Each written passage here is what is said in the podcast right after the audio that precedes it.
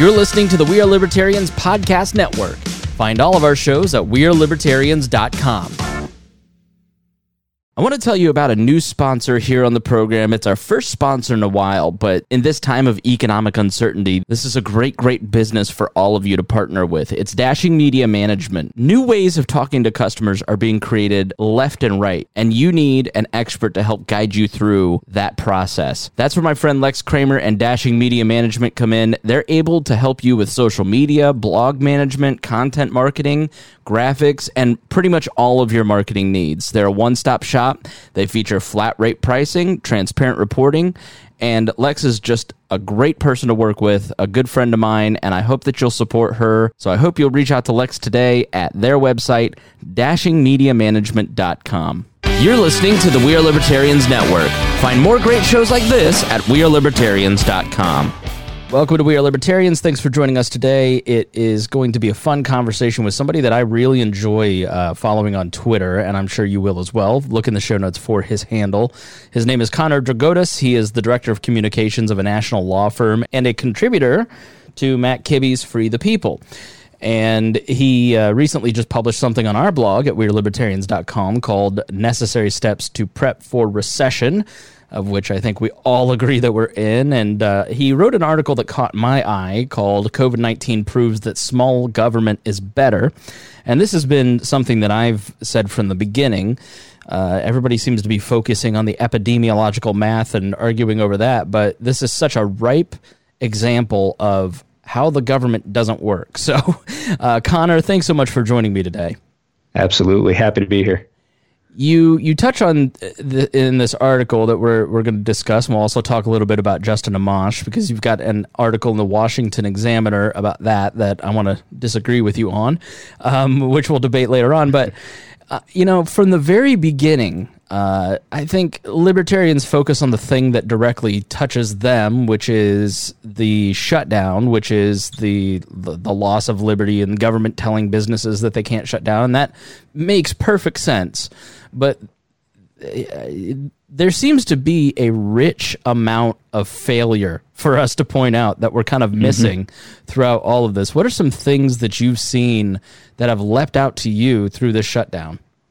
Yeah, uh, you know, to be honest, for me, this this starts right at home. Uh, my wife is an emergency room nurse, uh, so she's on the front lines of this crisis. And uh, to be honest, when this whole thing got started, we started looking at, you know, how can she help the most amount of people? And the first thought was, hey, telemedicine, or uh, you know, does she need to be somewhere else where she can do the most good? And uh, she could be helping people anywhere in the world, but right now there are artificial lines drawn in the sand, uh, so she can't work across state lines. And um, really, it's just helping qualified, or rather, hurting qualified people when they're trying to do the most good. I mean, we shouldn't be doing things that are going to prevent people from getting medical care. Uh, we need to put people first, and honestly, get rid of these bad laws permanently. So, talk a little bit more about the telemedicine. Where, where, does this idea come from? So, if I'm in Indiana and you're in, let's say, Ohio or Pennsylvania, what what would it look like if you took down those state by state regulations? Yeah, so getting rid of the barriers to, you know, hop on a video call with someone, right? It's an HD, right? It's 2020. We have the technology. Uh, one of the things that happens during a pandemic, uh, is, as a lot of nurses and medical professionals will tell you, uh, and as you're probably seeing, is people start to panic. People actually worry, oh my gosh, hey, I got a tickle in my throat. I might have the coronavirus. And as a result, the first thing that they would likely do is go to the hospital, get tested. Uh, and that's one of the things when our, our healthcare system gets overwhelmed um, a lot of these symptoms, it would be very easy for a nurse to get on a video call and say, actually, hey, you know what? You just have a tickle in your throat. Nothing to worry about. This isn't the COVID uh, pandemic. It's not come to your house. Uh, take a breath, step back, and and reevaluate. It's it's really goes hand in hand with making sure that our hospitals can do their jobs while off, also offering the best services possible to the people that are justifiably worried about their own health and safety. So I used a telehealth uh, system here in Indiana because I was wondering, you know, is this a sore throat? Is this allergies or is mm-hmm. this COVID? And I called in and FaceTimed with a nurse, and they didn't give me a diagnosis because they were a nurse, but, um, you know, I, I left that call thinking, wow, the hospital network IU Health had to sit here and figure out how to design an app, had to get all that infrastructure in place.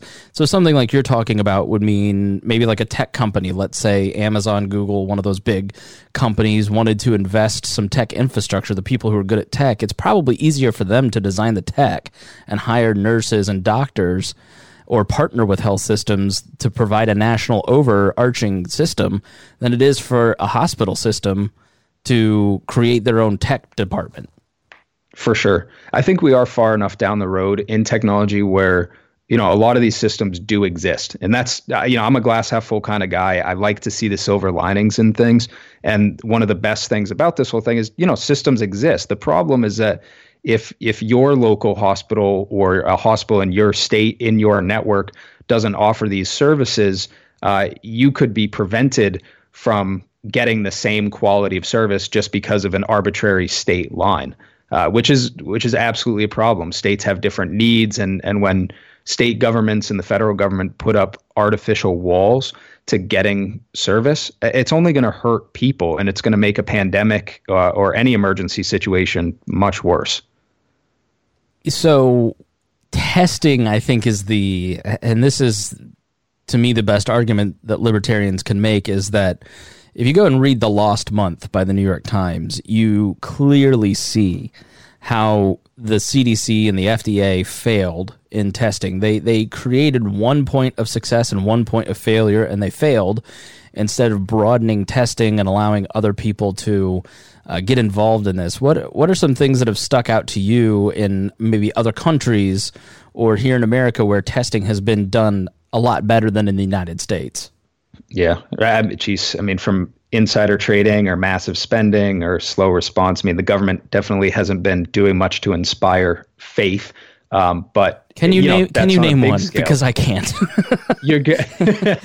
well, yeah. So the positive examples, though, I mean, what we've seen in places like the Faroe Islands, right? Um, places where uh, local uh, in in the Faroe Islands, a veterinary clinic was repurposed to do testing um, free from government intervention, and that that facility could perform a thousand tests a day if needed.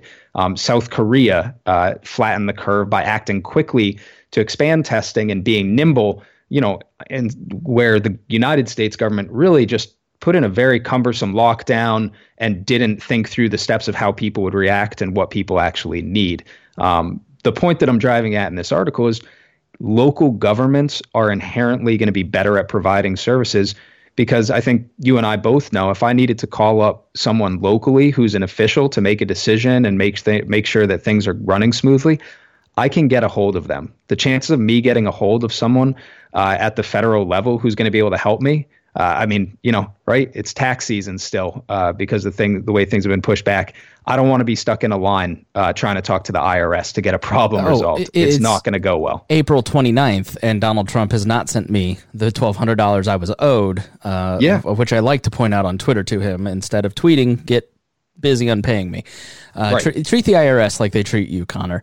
Um, yeah, and this is something, it, and that's a great example. I know State Senator Mike Speedy personally. I have mm-hmm. met my Congressman Andre Carson. I know of my senators. I've never met them.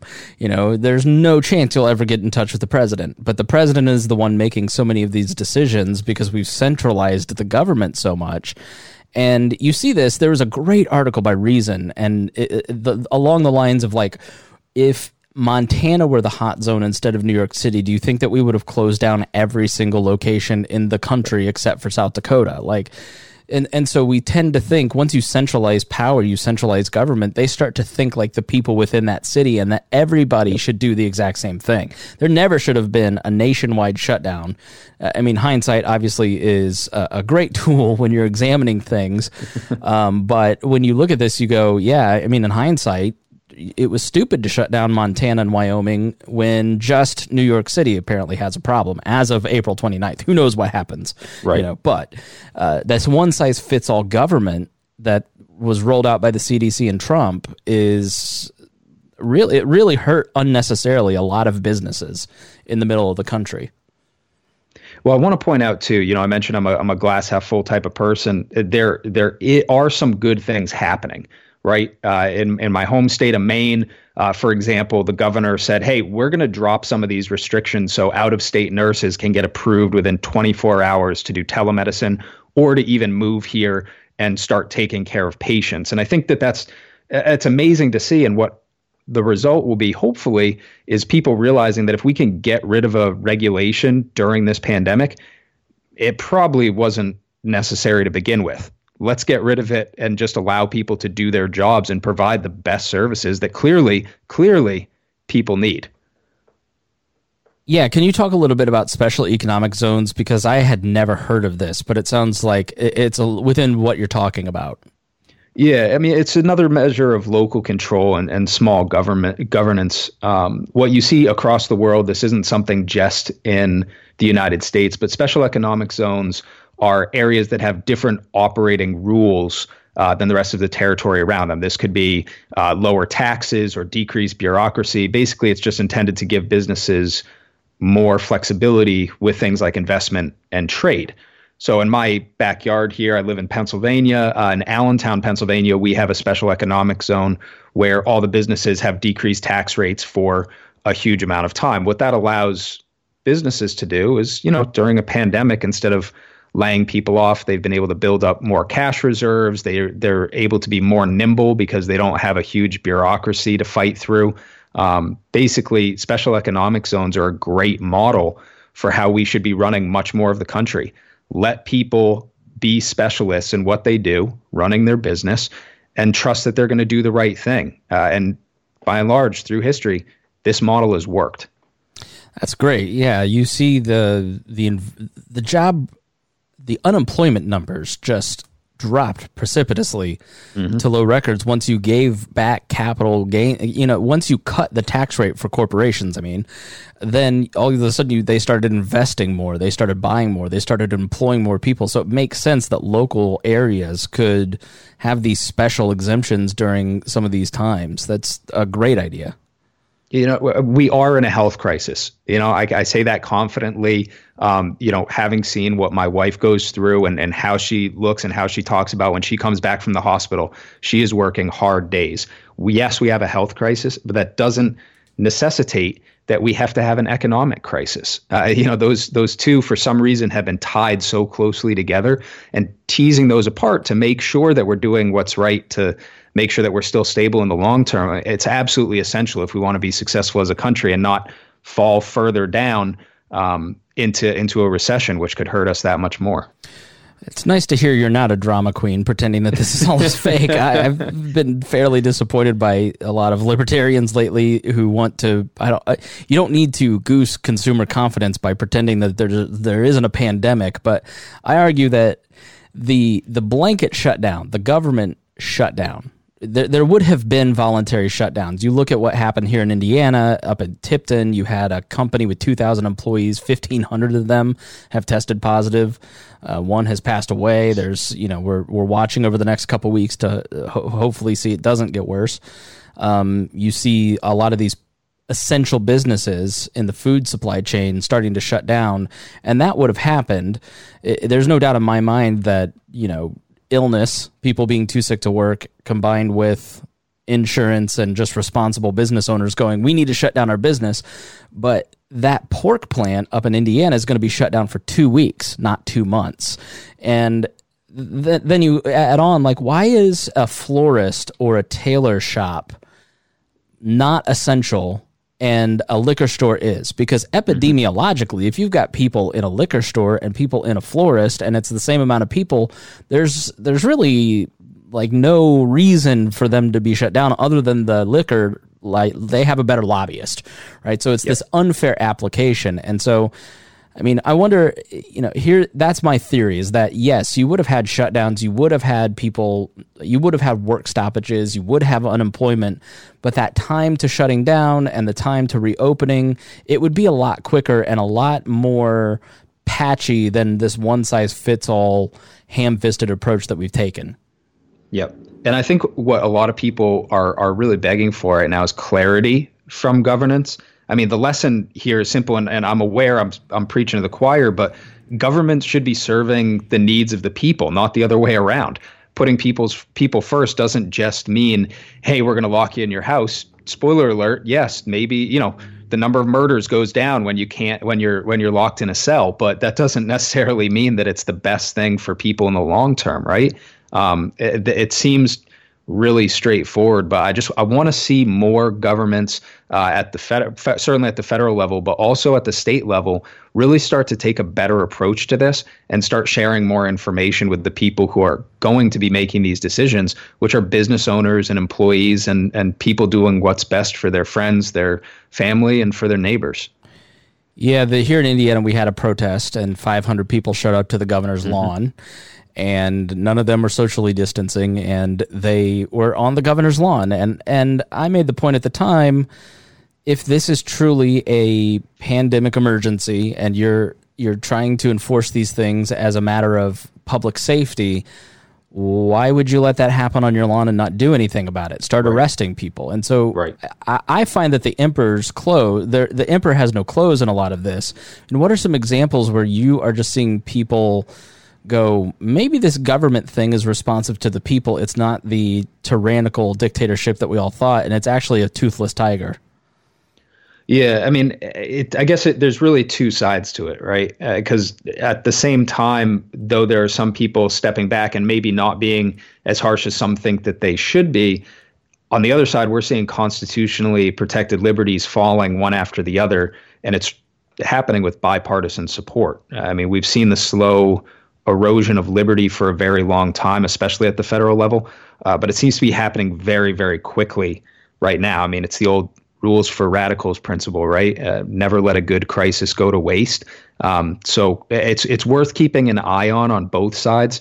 Uh, at the end of the day, even if every single um, measure was lifted, these quarantine measures were lifted, uh, you know, you could still stay at home. Uh, that's a choice, and and at the end of the day, I think liberty uh, is is worth preserving and worth fighting for, and making sure that um, you have the ability to make choices for yourself, even if in the long run they turn out to to not play out the way you thought they did. I think that's just key. Like government intervention, in my mind, has spurred on a lot of these conspiracy theories. Mm-hmm. You know, it what it does is it makes people go, well, I don't care what you say. I'm going to do the opposite of what you want. And so if your goal was to get people to stay home, I, I, all I see are half measures. Like there's, you know, you drive around and the stores are full. You've shoved people into the single store, and instead of it being, you know, a, a, true shutdown in Spain, it's like 87 days before you could leave your house. And if you left your house for anything other than groceries, there's a cop there. Uh, right. You know, so this half measure because of a lack of political will. Like you, I just feel like they they told us one thing, but they didn't have the political will to do what they actually meant. You know, and so mm-hmm. I just look at it and go, I hope people kind of see that. I hope that they see that there really probably wasn't an effect of the shutdown because people were so freely moving, which is good. And at the end of the day, it proves our point, which is that because people were freely moving around, they made more responsible choices. Yep. Yeah, I mean it's voluntary, and and that's one of the things about blanket solutions is you're always going to have people who fall through the cracks, and if you want to have a government that uh, you know respects people's rights, I- inherent in that is they need to treat people equally one of the great things about local control is it, the solutions can be nimble, they can be tailored. Um, you know, our best bet at finding solutions is when we get rid of these unnecessary restrictive burdens and we free people up to innovate. Um, uh, let's make all of America a special economic zone, free from excessive regulation. Let's remove barriers to nurses and doctors treating patients and uh, the bureaucracy is just going to slow things down, and that's not what I want to see. Yeah, and you've pointed out Texas and Maine pulling some of these restrictions, removing occupational licensing. I mean, how mm-hmm. much of that stuff will stick and and not be re-implemented? I think that it's going to be a mixed bag. Uh, luckily, it'll be on a state by state basis, and I say luckily because uh, you're more likely to be able to have a real impact on the state level. Um, and I guess that's that's one thing I want to make sure that I hit on here too is is what is the role of someone who cares about liberty during a pandemic? Uh, and I, I just, I guess I'd want to remind your listenership that elected officials serve at your pleasure. Mm-hmm. They're entirely replaceable, and they're also human beings who are susceptible to public pressure, rallies, letters, tweets, Facebook posts. Right? Uh, we live in a age where you can tweet at the president of the United States, and there's a chance he might tweet back. Uh, so use that to your advantage and make sure your voice is is heard because you can make a difference. It's so true. I mean, governments. We saw it here. You saw local businesses start to shut down. Saw the NBA start to shut down, and the local politicians saw that there was political it was it, they had the ability to shut down because everybody else started to shut down. They're only now mm-hmm. talking about reopening because the public wants to reopen. They're really kind of scared spineless little weenies aren't they? Yeah. Absolutely. Yeah it's uh it's peop they're they're human beings and when human beings start to get social pressure, right, that's how we react. We read a crowd and we adapt uh, to make sure that that we're doing what we can within the confines of of being human. So I think that not putting these people up on a pedestal so much as recognizing that you know the same types of conversations you'd have with your neighbors or your friends that are impactful when talking about liberty. Those same things would work with elected officials if you take the time to get in front of them. So let's switch gears and talk about Justin Amash. I have not read your most recent op ed. I think it's been up for 20, 30 minutes. Uh, yep but uh, obviously Justin Amash is somebody that I've followed for a long time. I think he's been in Congress for almost ten years. He is he is a firm libertarian. I don't care what anybody says. If you followed mm-hmm. his career with any kind of regularity like I have, the man understands libertarian principles. And for those worried that oh, it's another milk toast Republican redo, that is certainly not the case with Justin Amash. Um, I am personally very excited that he's running. Uh, so I I wonder if you know I I was really hoping he would have announced sooner to run for president as a Libertarian Party person, but from what you were telling me off air, you're not necessarily enthused that he's running for president. Can you tell us more why? Yeah. Uh, so the the op-ed that I had published in the Washington Examiner is titled "Justin Amash's Presidential Run Doesn't Make Sense," uh, and the reason for that is because of all of the wonderful things that you just mentioned about Justin Amash, right? He's a principled guy. He's been around. He understands how the system works.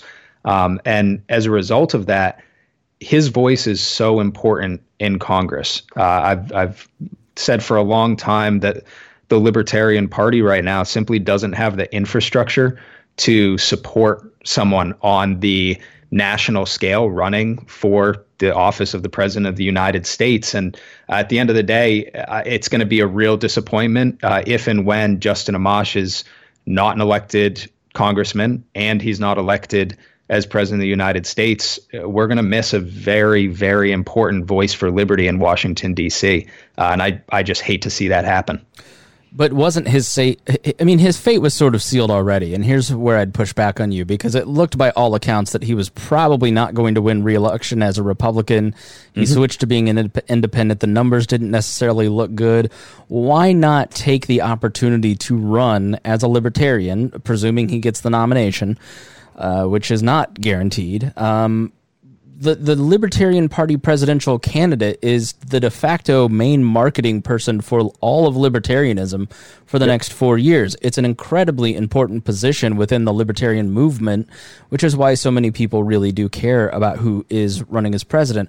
Who better at this point? I, I have all the respect in the world for Jacob Hornberger and Judge Gray, and I do get the Vermin Supreme thing. I understand what he's trying to do, although I don't think my friends and family would. Um, but Justin Amash is principled as well as experienced in putting the message out. He is somebody that when your when your friends and family take a look at him, they, he will not embarrass you. He is uh, very well spoken and can articulate the principles in a fantastic way. Why not put that person up as the president? Why? What do you say to that? Yeah. First of all, I agree with everything you just said about the type of person he is and what makes him wonderful.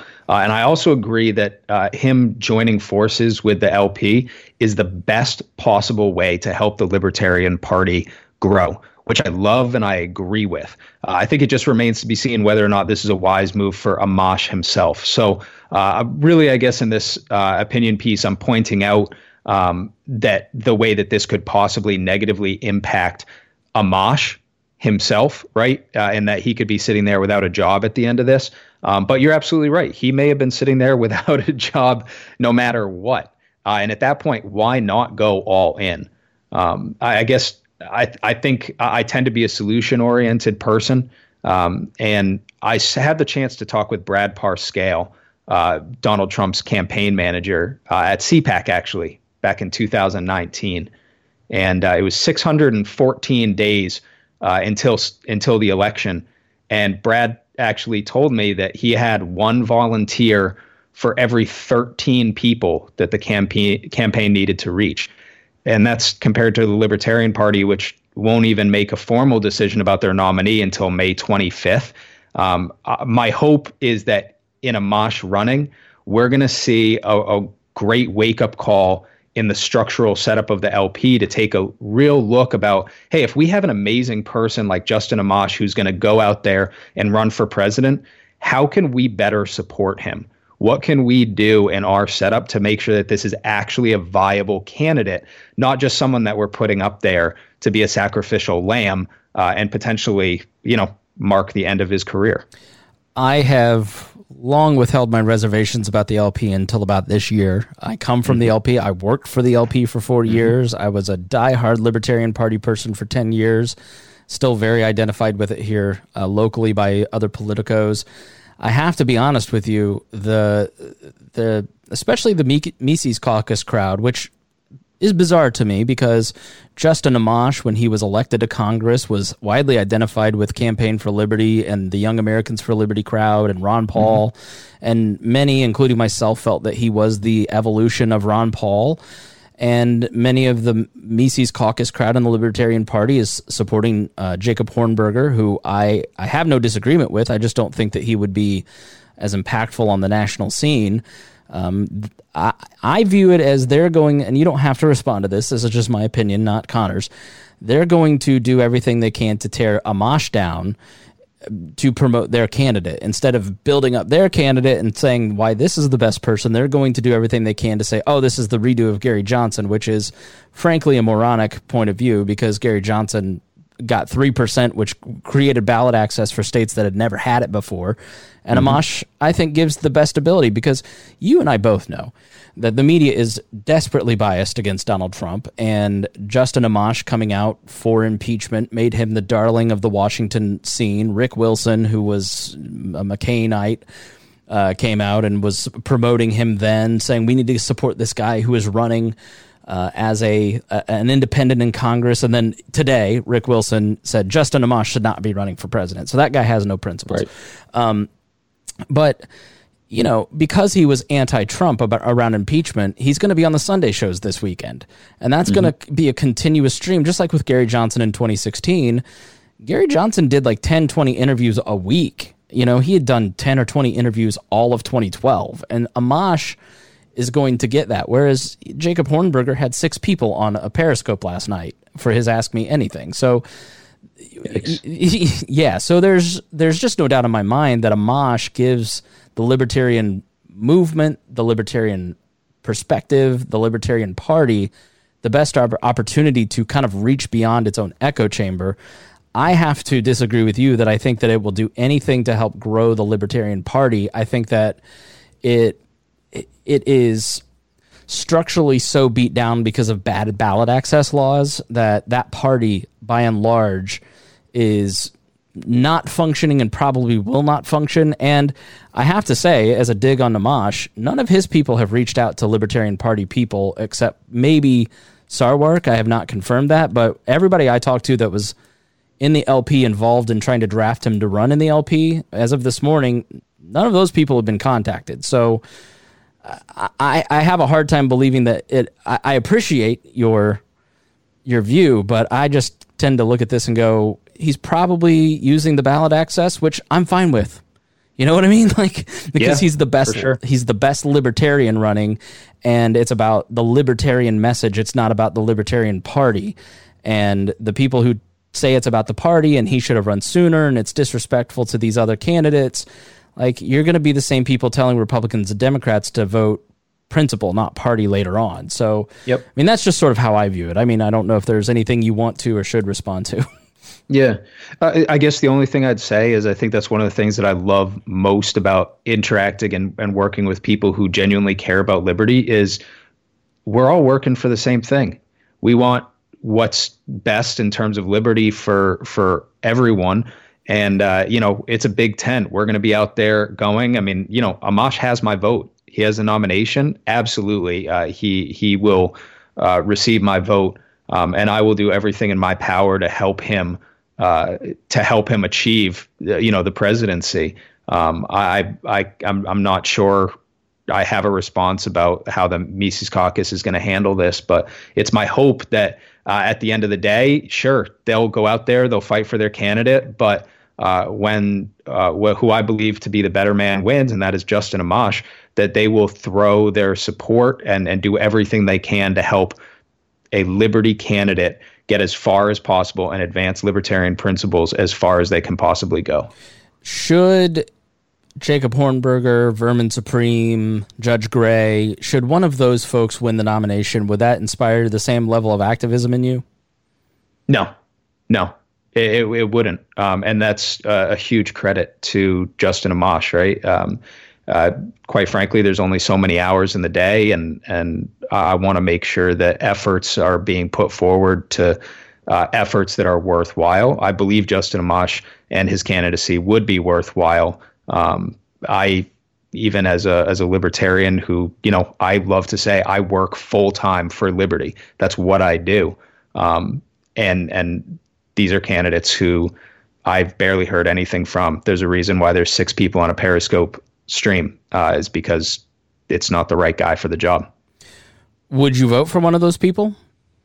Most likely. Uh, you know, I don't think I could commit to that right now, just because I, quite frankly, haven't dug in deep enough to have a full understanding of what they're doing, but I wouldn't dismiss them out of hand on some sort of Amash uh, uh, gung ho principle. Uh, I mean, libertarianism, as I said, you know, it's a big tent. It's it's full of a lot of great people who who want to move the ball forward on liberty, and I'd certainly entertain it. I'd hope that they would do a better job getting out there, talking to people, and uh, hopefully sinking significant resources, uh, both time and financial resources uh, to spread that message. First of all, to the to the fifteen thousand people who are dues paying uh, members of the Libertarian Party, but uh, well beyond that, to people who uh, actually uh, need to hear this message, who are disillusioned with what the major parties are doing. All right, well, we'll leave it there. Uh, I'm going to give you the final word. I'm going to anything that we've covered, or you're like, man, I should have said this. The feel free, or and as well as shameless self promotion. How can people follow you? Go ahead. Yeah, for sure. Well, I'll just leave it again on a on an upbeat note. Uh, this pandemic is going to pass at some point, and uh, on the other side, uh, we're all going to be looking back and and wondering, hey, what did we do with all the time that we had? Well, life felt like it was on pause uh, see if you could do something to advance liberty, and uh, it'll pay pay dividends in the long term. Uh, if you're interested in more of my work, uh, you can find me at connordragotis.com or at cddragotis uh, on social media everywhere. All right, and we'll be sure to put those in the show notes in case you can't spell Connor or Dragotis. Uh, so you can just go and click that or visit our website for the show notes there. Connor, thanks so much for joining me. Absolutely. Thanks so much for having me. And thank you to everybody that listened. We appreciate your time, and please share the program. That really helps us grow. You're listening to the We Are Libertarians Network, and you can find more great shows like this at WeareLibertarians.com. Shows like We Are Libertarians with Chris Spangle, The Brian Nichols Show, The Boss Hog of Liberty, Now Hear This with Chris Spangle, Gingerarchy with Tricia Stewart Mann, and our training podcast, Upward Libertarian Activism. All of these shows are supported by our patrons. If you'd like to become a Patreon member, visit WeareLibertarians.com. Thank you so much for listening to this show